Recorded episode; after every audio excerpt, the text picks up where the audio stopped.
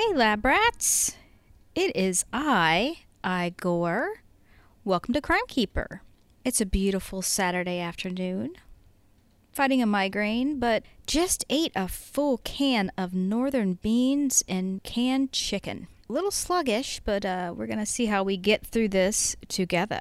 If your day's going well, we're continuing our locals focus again this week. I realized last episode when I was listening, after it was posted, of course, that I had uh, neglected to record the first three stories that I'm going to go through. So, hmm, I don't know how long I have to work here before you people realize that I'm new. I'm also working on the Crime Keeper Facebook page, so hit me on up if you have any ideas about what you'd like to see, or just to say howdy, howdy, howdy. That's from Toy Story. This first event that I'm going to talk about is from a coworker, and she's the aunt of the murder victim here. His name Larry Dean J.R. Stortz. She did tell me about this and was okay with me using it, obviously, but real odd to have people coming to you and telling you things like that and it be that close. I titled this Larry Dean J.R. Stortz Life Ended Due to Jealousy. The city is Circleville, and I got this initial information from the Convicted Killers Appeals Court documents. His name is Paul Teets, and he, of course, filed for ineffective counsel, as they do when they're not happy with their sentence. And sometimes I've noticed that it has to do with like a weapons charge being rolled up into their conviction, and they're more mad about that than the actual being convicted as a murderer. So go figure. Let's go back to January 10th of 2001, and we are with JR and his friends, Johnny Forbes and Bobby Bailey. They were out with Paul Teets, carousing, as the uh, documents say, when they decided at 4 a.m. on the 11th to steal some stereo equipment from a car. When their vehicle comes to a stop, Teets hands Forbes a hat that was also hiding a gun in it. Now, JR didn't see this because he exited the vehicle. Then Teets and Forbes gets out Teets goes ahead and breaks the car window at the same time that Forbes shoots JR in the head four times. His body was found four hours later, and he was quickly tracked down to have been with Teets, so Teets was taken into custody. Teets initially tells police two different stories. First, he said he knew nothing about what was going to happen and only saw the shooting when Forbes shot JR. Then, he later says that he knew what the attempt was. JR liked Forbes' girlfriend. So to me, that's just such an eighth grade thing to take someone's life over. I just can't get over that. He's upset and I guess just decides to end someone's life instead of just saying, hey, stay away or whatever. On January 19th of 2001, Teets was indicted of aggravated murder with a firearm specification and sentenced to life in prison. I guess that was what the appeals had to do with. I'm not going to go on and read it because he's an asshole killer and he deserves to be behind bars. Now, Forbes, the person that actually pulled the trigger, aka prisoner A416831, according to publicpolicerecord.com, has been in the Southeastern Correctional Institution since 11 9 of 2001. Didn't hear a lot from him. I didn't notice any type of appeals paperwork for him, but I wasn't searching for that. I wanted more information on JR. And I found it in the form of a website that was put together for a few years called angelfire.com. It's for grieving parents. It's a murder wall. And there was a memorial wall for the murder victims during a certain time frame. I think it was like 3 or 4 years. And it has on this Angel Fire site J.R. Storch Jr., Circleville, Ohio, September 9th, 1981 through January 11th of 2001. Shot four times. Perpetrator was convicted. I let his aunt know about that. She wasn't aware that that had ever been posted. There was any type of wall or page for the memorial, so I'm glad I found that was able to give that to her. The next event is was also given to me by a coworker, but they didn't actually know the person which makes it a little more comfortable for me. I know that's weird, but it's nice to have a little separation. I didn't anticipate, like I said, people walking up to me and saying, Do this story, don't do that story, I know so and so. So this is a little bit more in the realm where I'm comfortable going over it. Lori Pratt overdosed and was left in a field. The city is Cleveland. According to the Post newspapers, there was a man charged in the OD death who got three years. He dumped the victim's body in a field. This is by Allison Wood, November 26, 2016. This ass lemon's name is Kevin Fisher. He was 35 when he pled guilty of one count of corrupting another with drugs, a second degree felony, one count of tampering with evidence, third degree felony, and one count of gross abuse of a corpse, a fifth degree felony, one count of breaking and entering, fifth degree, a charge of involuntary manslaughter, first degree felony, was dropped. You heard me right, that one was dropped. He had given heroin to Lori, a 49 year old Creston, Ohio woman, when she OD'd, and Fisher not only did not get her help, but he put her body in an industrial field uh, away from him. But we'll find out not that quickly. Now, Fisher's attorney said he had turned to drugs after a tour in Iraq to deal with his PTSD. Unfortunately, that's the reality. People do turn to drugs. We don't do a good job of assisting people in our in our country with mental health. Fox 8 News goes on to say that Pratt went missing 10 25 of 14. Now, Lori had a 17 year old son that lived with her, and she was on her way to work when she was last seen by her family. Witnesses placed her at a Wadsworth bar with Fisher on 1025. The gross abuse, abuse of a corpse and tampering with evidence led the police to her body. They were able to track him down and kind of did the old uh, interrogation game, and he finally took them to where her body was located. The reason it was gross abuse of a corpse is not only did he dump her, but charmingly, he decided to use Pratt's ATM card with her dead body in his fucking car. Then he dumps her in a field. Special place in hell for him.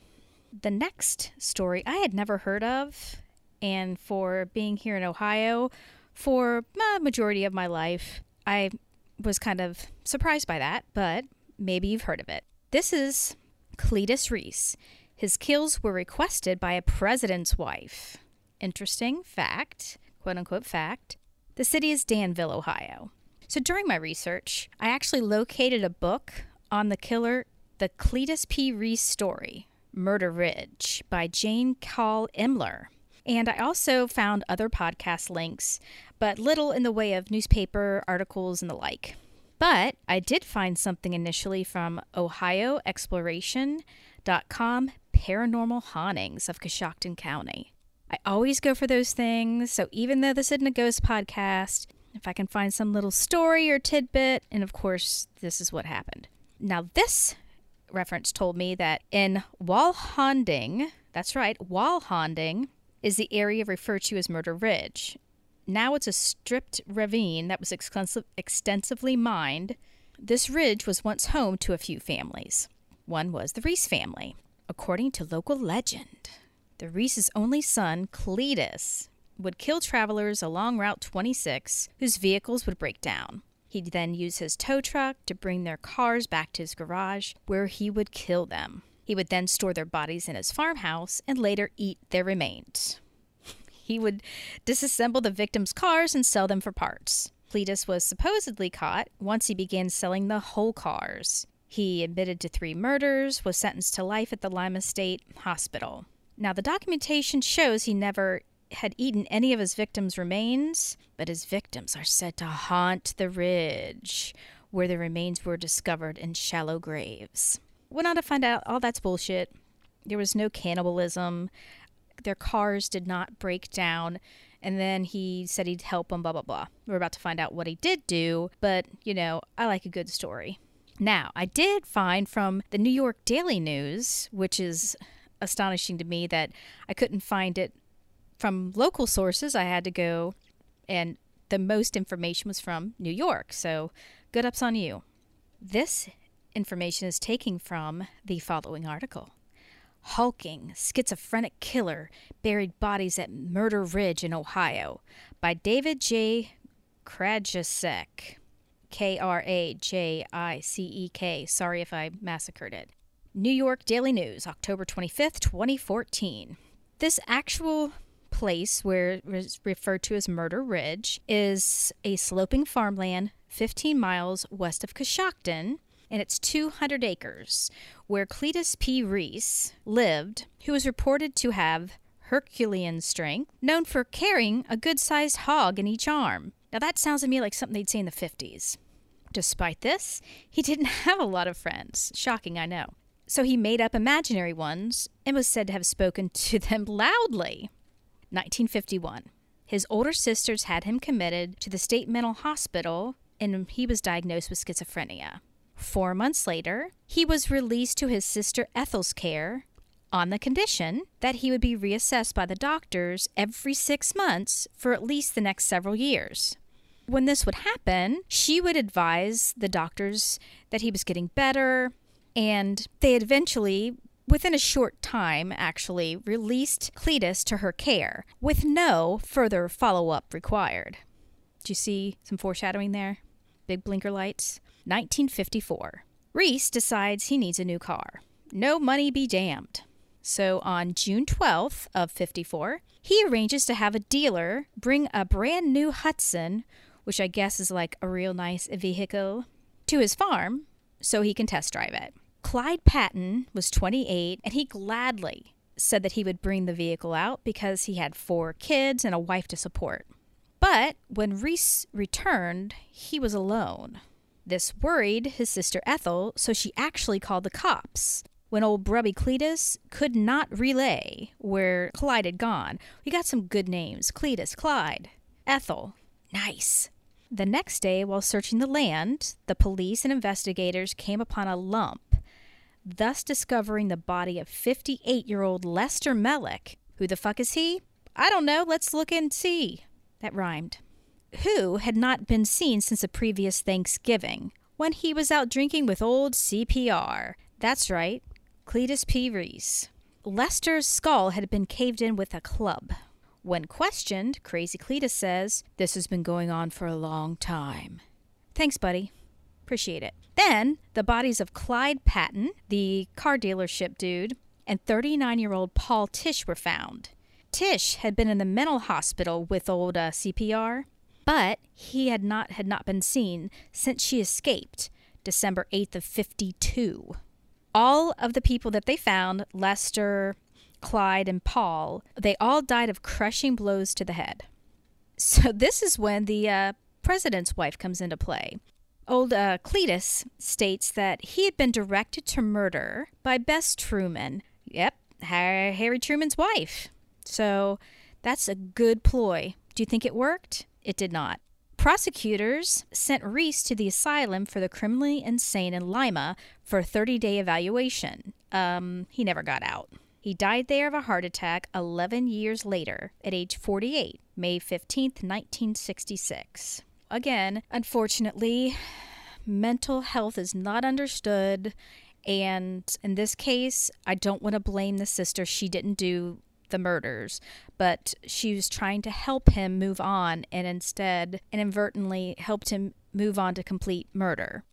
Now, the next one is an event that happened in Mansfield, Ohio. Now, I have a uh, family member that when she heard that I was doing local murders, said, You got to check into Mansfield. There's some crazy ass things that happen there. That place is wild. And I was like, Yeah, okay, whatever and don't hear anything about it recently that I could think of, looked into it, man, I could do like a whole other episode or two just on Mansfield weird murders, which may happen in the future. We'll see. This one is from the Forensic Files Now, which love Forensic Files, the original and Forensic Files too. This is called Foundation of Lies, and like I said, the city is Mansfield. So uh, this is pretty recent. This is from 1989. So there's Dr. John Boyle. He's 46. He has a wife, Noreen, who's 44, and they live with their two kids Collier, 11, and Elizabeth 3. He was a successful medical doctor that happened to uh, have a girlfriend on the side and a history of having a lot of them. Due to this, Noreen got tired and finally filed for a divorce. Dr. Asboyle said, Hey, you know, let's work this out. I'm going to get a house in Erie, Pennsylvania, because, you know, everybody knows that will fix things. Unfortunately, Noreen wasn't able to see this happen. December 31st, 1989, Jack struck Noreen and suffocated her to death after an argument at the residence in Mansfield.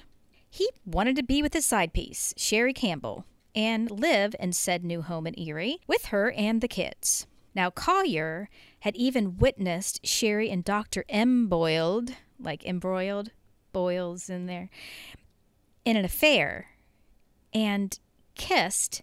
So he relayed this to his mom. Uh, why was daddy kissing that lady? Whatever. And it went from there. He kills his wife and destroys his family. The next few days, he decided he was going to commute between Mansfield and Erie, and he was telling everyone he was getting the new house ready. So, what Dude was really doing was renting a jackhammer to make a hole in the basement floor, placing the mother of his children's body inside of it. Then he paints the floor, put carpets over it, and goes about his business. He went on to show how bold he was by taking the broken concrete pieces, dumping them on a business associate's land who also happened to be the uncle of his lady friend, who was 26, and preggers with his baby. Keeps getting better, huh? Well, Collier wasn't having any of it. He told the police about the kiss between Daddy B and Sherry. He also mentioned to them the noise he heard the night his parents argued on New Year's Eve, his dad's trips back and forth to Erie, how his father mentioned how sore he was when he got back from the house in Erie, even the three year old reportedly told investigators she saw daddy hitting mommy, which, oh my God, breaks my heart. And it's just, ugh. Was the girlfriend involved, though, is my question. Well, the real estate agent said sh- that she, Sherry, the side piece, signed her name as N. Sherry Boyle to try and impersonate the wife in court. She's in court, and Sherry pleads the fifth dimension which is a good group. Evidence, you may ask? There was the receipt for the jackhammer rental and the pieces of concrete found that matched his basement. Dr. Dick's response? He said he used the jackhammer to break up ice outside.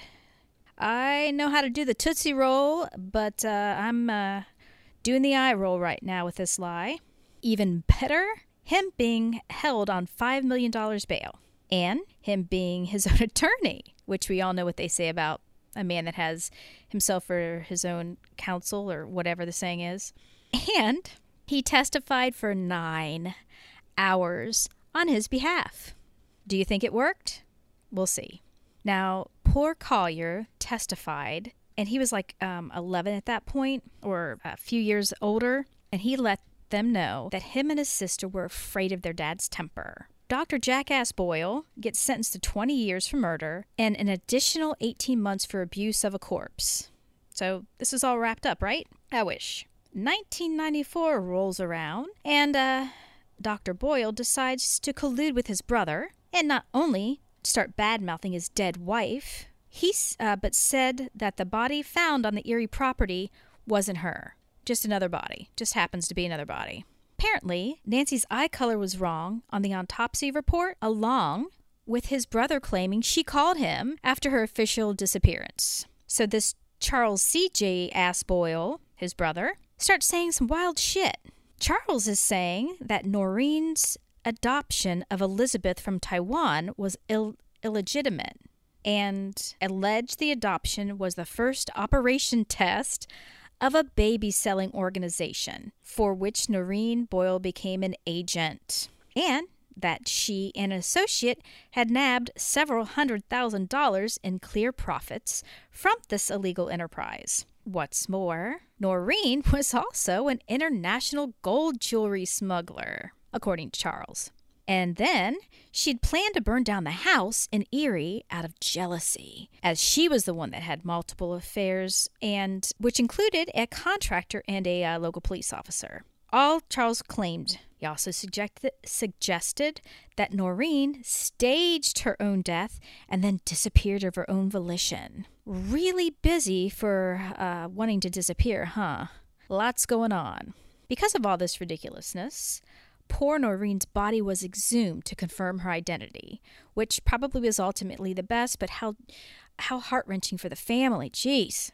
Now, Dr. Boyle, on the testicles, has changed his story, as they often try to do, and try to convince people of self defense. He now says Noreen came at him with a knife. He pushed her, then he blacks out, and when I woke up, she was just dead. Idiot.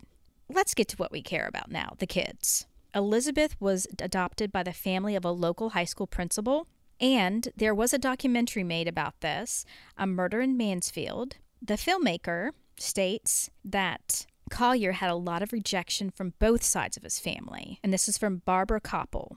His father's family probably felt that he betrayed them by testifying, and they didn't want to adopt him or have him live with them.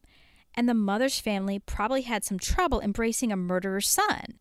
In a sense, a further rejection. A local couple named Susan and George Ziegler eventually adopted Collier and he credits them with helping him recover from the traumatic events of his childhood. Today, Collier goes by Collier Landry and works as a cinematographer out of LA.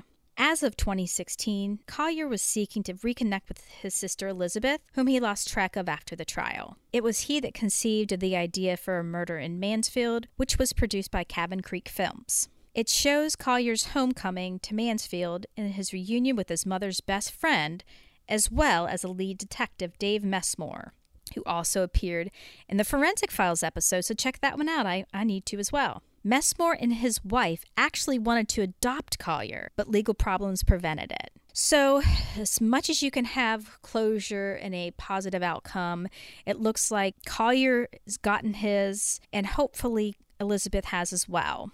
So, you know what time it is? It is dad joke time.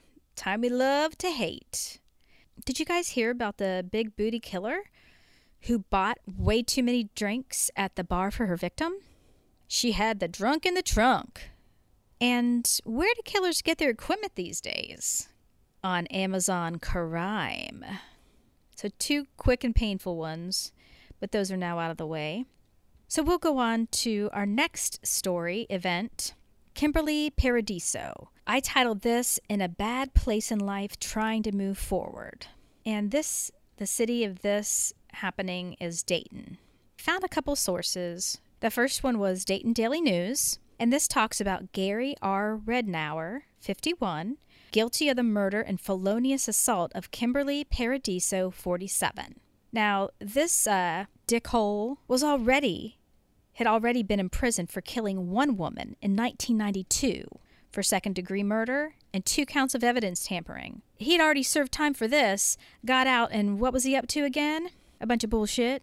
Rednauer also said he had sex with Paradiso, though she didn't want to. So you just can't say he raped her? Yeah, charming man. Rednauer, who has three brothers and one sister in Ohio prisons, what a claim to fame. One brother and his sister killed a man from Tipp City. Nothing like projects when you have a family, huh? This, again, I mentioned about my previous reference from a legal document, the appeals document.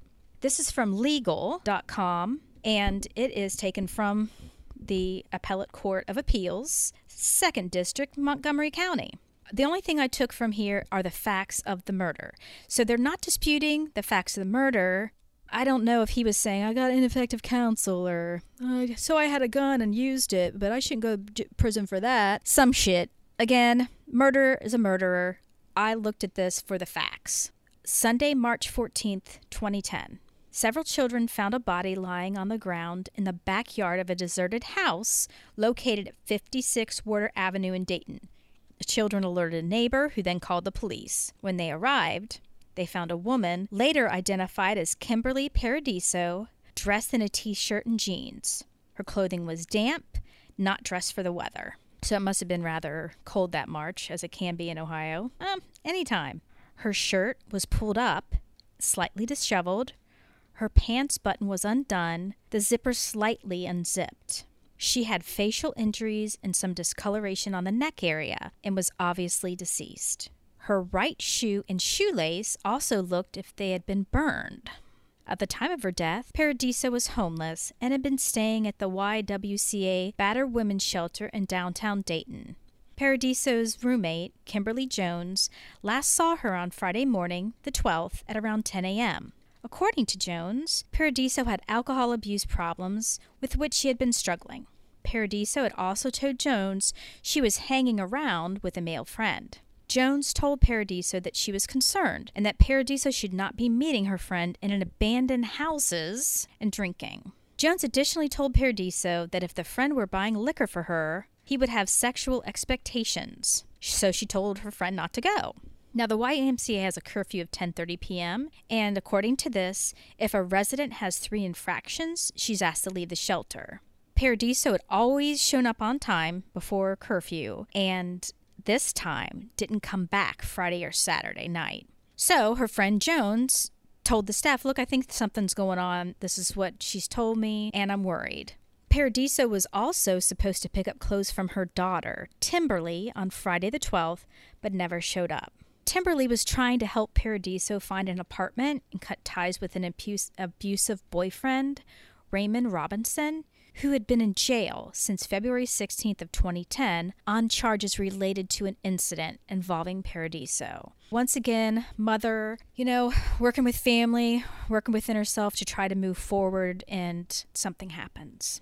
The police didn't know Paradiso's identity until Sunday the 16th, when Jones contacted them after hearing about the incident on the news. Police spoke with Jones, detectives went back to the 56 Warder Avenue to try and locate witnesses. They encountered several people in the alley who gave them the name of Artis Allen, who lived on Neal Avenue, and Gary Rednauer, who had been rehabbing a house on Neal Avenue. Neal Avenue is located close to where the body was found. Detectives were initially not able to speak with Allen, but were able to find a photograph of Rednauer and prepare a photo spread.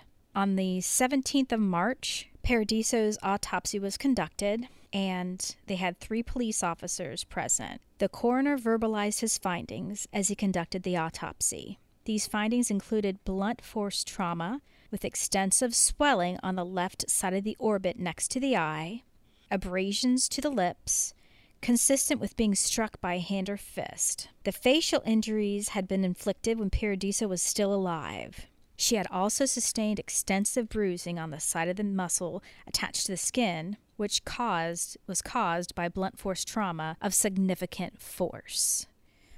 Oh god, I just hate this.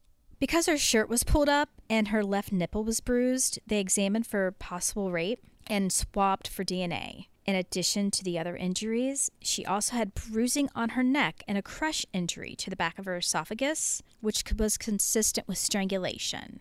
The coroner was of the opinion that the cause of death was strangulation with blunt force head injuries. However, the death certificate that was issued on the 17th indicated that the immediate cause of death was pending. The coroner's office does that frequently, apparently, when it is waiting on additional information like toxicology reports.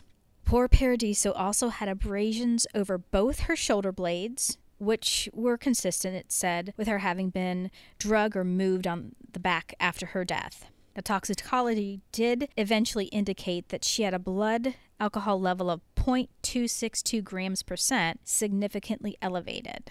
However, the levels of drugs was not high enough to have caused an overdose. The coroner also noted that the findings regarding rigor mortis were consistent with her having died in the early morning hours of the 13th, or possibly late in the night of the 12th. When the police showed Artis Allen the photo spread, Allen was able to identify Rednauer, who he said he noticed in the neighborhood about a month before the murder.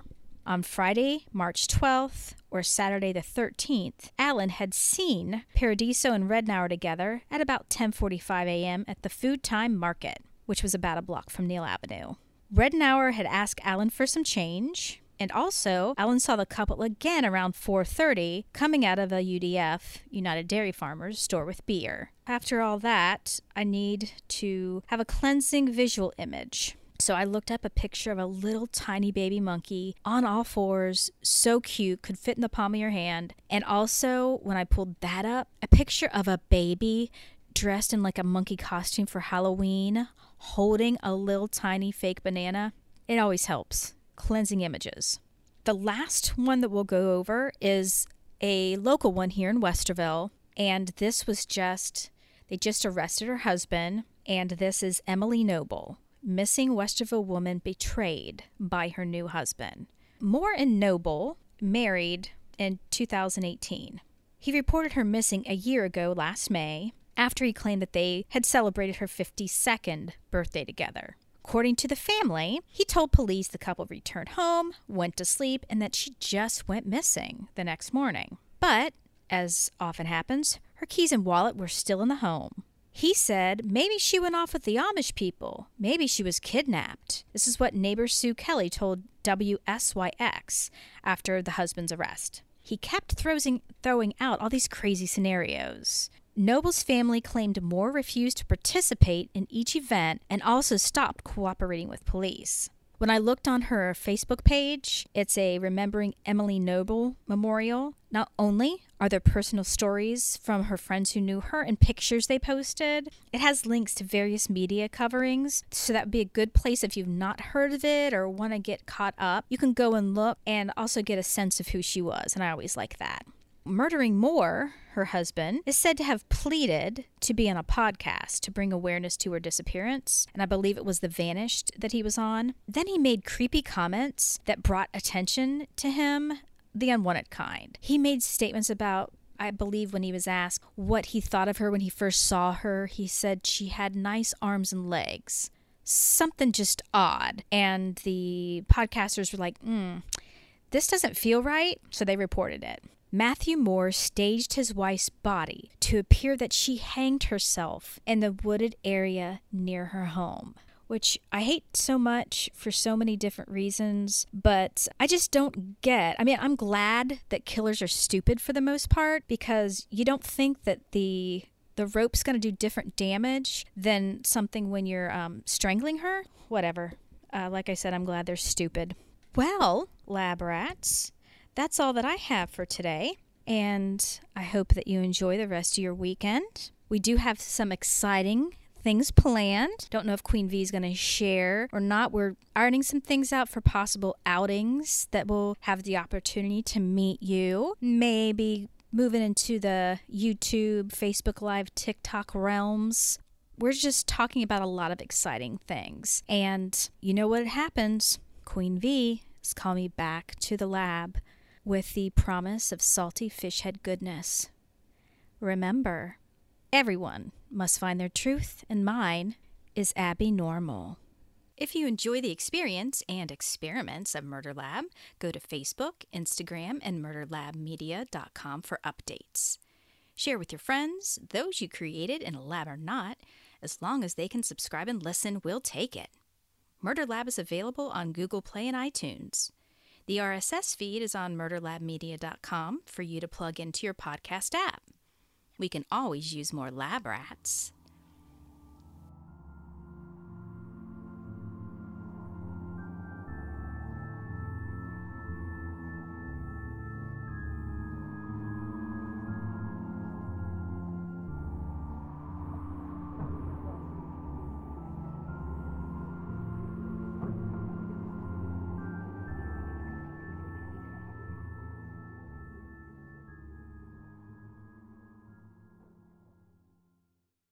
Picture of a baby dressed in like a monkey costume for Halloween holding a little tiny fake banana.